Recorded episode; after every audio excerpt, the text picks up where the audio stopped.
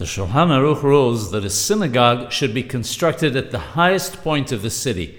This refers to the parts of the buildings that are actually used, therefore, turrets and sloping roofs are not included. This is based on the Gemara of Shabbat, which states that every city whose roofs are higher than the synagogue will eventually be destroyed.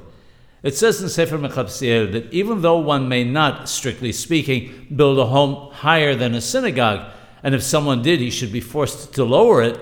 Nevertheless, if the non Jews have homes which are higher than the synagogue, then a Jew may also build his home higher. If a person is constructing right next door to the synagogue, however, he should not build his building higher, even though there are higher buildings in the town. This would be an insult to the synagogue. He mentions that it has been witnessed that those who have built taller buildings next to the synagogues have not met with success. One who is particular about this will be blessed.